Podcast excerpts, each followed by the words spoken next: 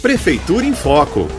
Olá, eu sou a Lúcia Furtado e este é o Prefeitura em Foco, e você vai saber que a Prefeitura de Araraquara, por meio da Secretaria Municipal da Cultura e da Fundarte, celebra os vinte anos do Arquivo Público Histórico Professor Rodolfo Telaroli, fundado em dezesseis de abril de dois mil e um, idealizado pelo próprio professor e historiador, que teve uma vida toda dedicada às questões sociais, históricas e ambientais da cidade, tanto como cidadão, bem como acadêmico.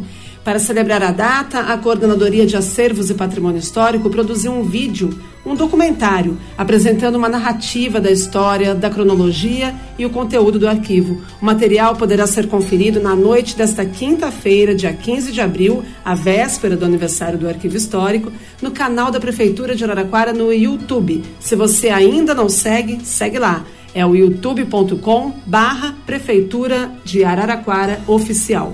Tudo junto.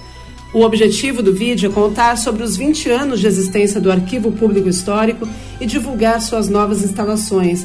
Desde o final de dois mil e vinte, o arquivo que funcionava na Casa da Cultura mudou de prédio. Hoje, o Arquivo Público Histórico está instalado na rua Gonçalves Dias, número mil trezentos e noventa e dois, bem no centro da cidade. Neste mesmo espaço funciona o Museu da Imagem e do Som Maestro José Tescari, o M I S. Devido à pandemia, o atendimento presencial está restrito, é claro, mas você pode ter mais informações pelo telefone três três três dois, dois dois um dois.